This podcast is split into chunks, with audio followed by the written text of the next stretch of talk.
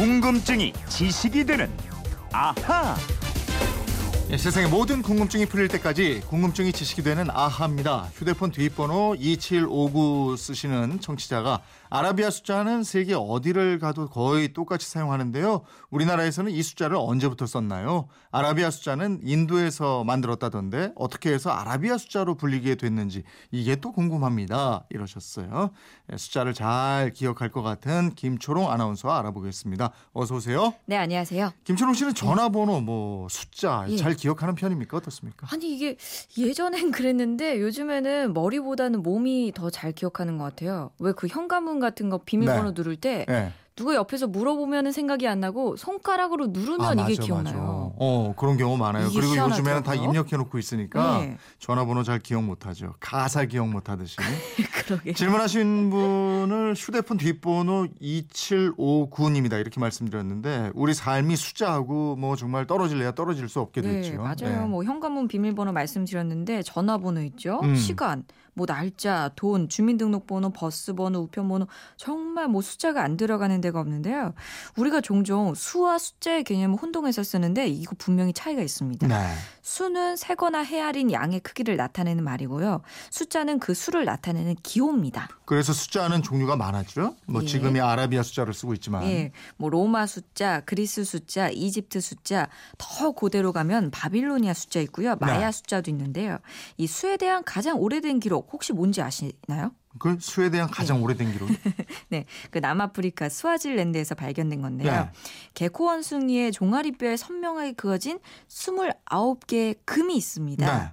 이게 인류 최초의 수에 대한 기록이고요. 아. 기원전 3만 5천 년경의 것으로 추정이 되고 네. 있어요. 아니 이걸 나한테 물어 물어봅니까? 개코 원숭이 종아리뼈에 선명하게 그어진 29개의 금을 제가 어떻게 알겠습니까? 당연히 제가 말씀드리려고.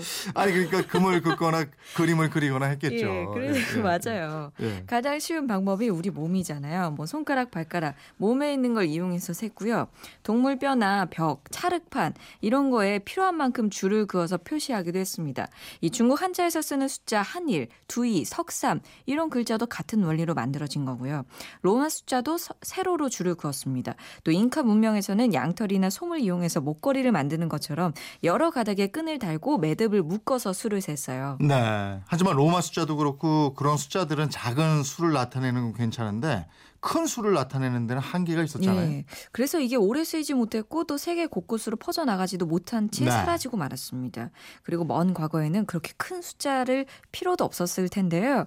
인도에서 만들어진 인도 숫자, 우리가 지금 아라비아 숫자라고 부르는 숫자는 그야말로 정말 혁명적이었습니다. 음, 이름 때문에 아라비아가 만든 것이다 이렇게 잘못하는 분들도 많이 계실 텐데 네. 인도 숫자 예. 이건 언제 만들어진 거예요? 서기 400년 경이니까 1600년 전쯤이고요. 네. 서기 650년 경에 0이라는 개념과 함께 널리 사용됐다고 합니다. 음. 인도를 오가면서 장사를 하던 아라비아 상인들이 이 숫자를 직접 써보니까 굉장히 편리하고 좋은 거예요. 그래서 곧바로 아라비아로 옮겼고 네. 이게 다시 유럽으로 전해졌습니다. 음. 그런데 지금 아랍 사람들은 우리가 쓰는 아라비아 숫자를 쓰지 않고 별도의 아랍 숫자를 쓰고 있다는 거 아시나요? 어 그래요. 예. 예. 사우디아라비아나 쿠웨이트 간 사람들이 이 놀라는 것 중에 하나가 바로 이겁니다. 음, 그죠. 아라비아 반도에서는 다른 숫자를 쓴다. 예. 네. 이 아라비아 상인들이 써보니까 편하고 실용적이라서 유럽에 전했는데 네. 정작 후손들이 쓰지 않았다는 게 참 역설적이에요.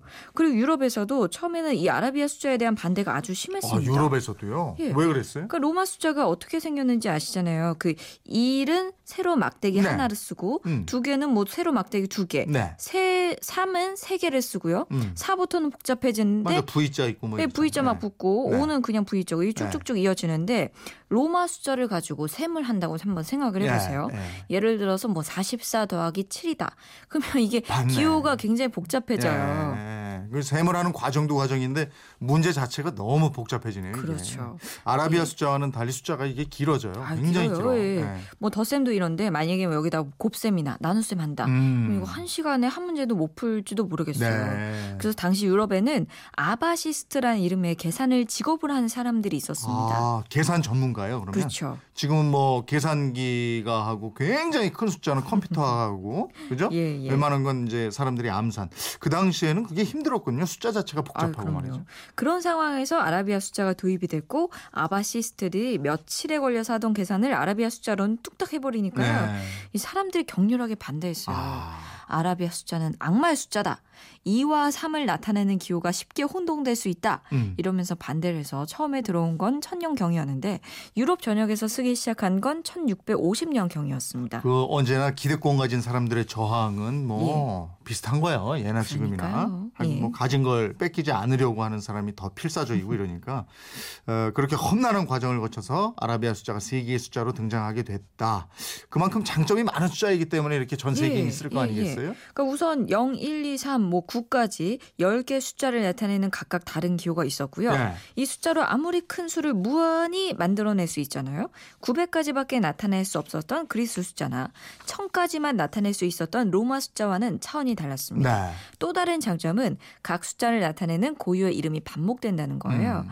0, 1, 2, 3, 뭐 100, 1000만 이런 이름으로 아무리 긴 숫자도 쉽게 읽을 수 있습니다. 그러네요. 각 숫자의 이름을 연결해서 그냥 그걸 읽으면 되는 거니까. 무엇보다 가장 훌륭한 장점은 0이 있다는 건데요. 음. 0은 없는 단위를 나타내는 기호잖아요. 음. 아무것도 없다는 것을 뜻하는데요. 이 0이란 숫자를 계산할 때 줄을 맞춰 쓸 수 있게 해줬고요. 수를 세고 계산하는 새로운 체계를 가능하게 만들어줬습니다. 아, 이런 아라비아 숫자를 우리는 언제부터 쓴 거예요? 19세기 말 1897년에 시작된 대한제국 시기에 근대 교육을 시작하면서 음. 도입된 것으로 알려져 있습니다. 네. 1900년에 나온 산술신설 이런 수학 체계에 숫자가 아라비아 숫자로 나와 있습니다.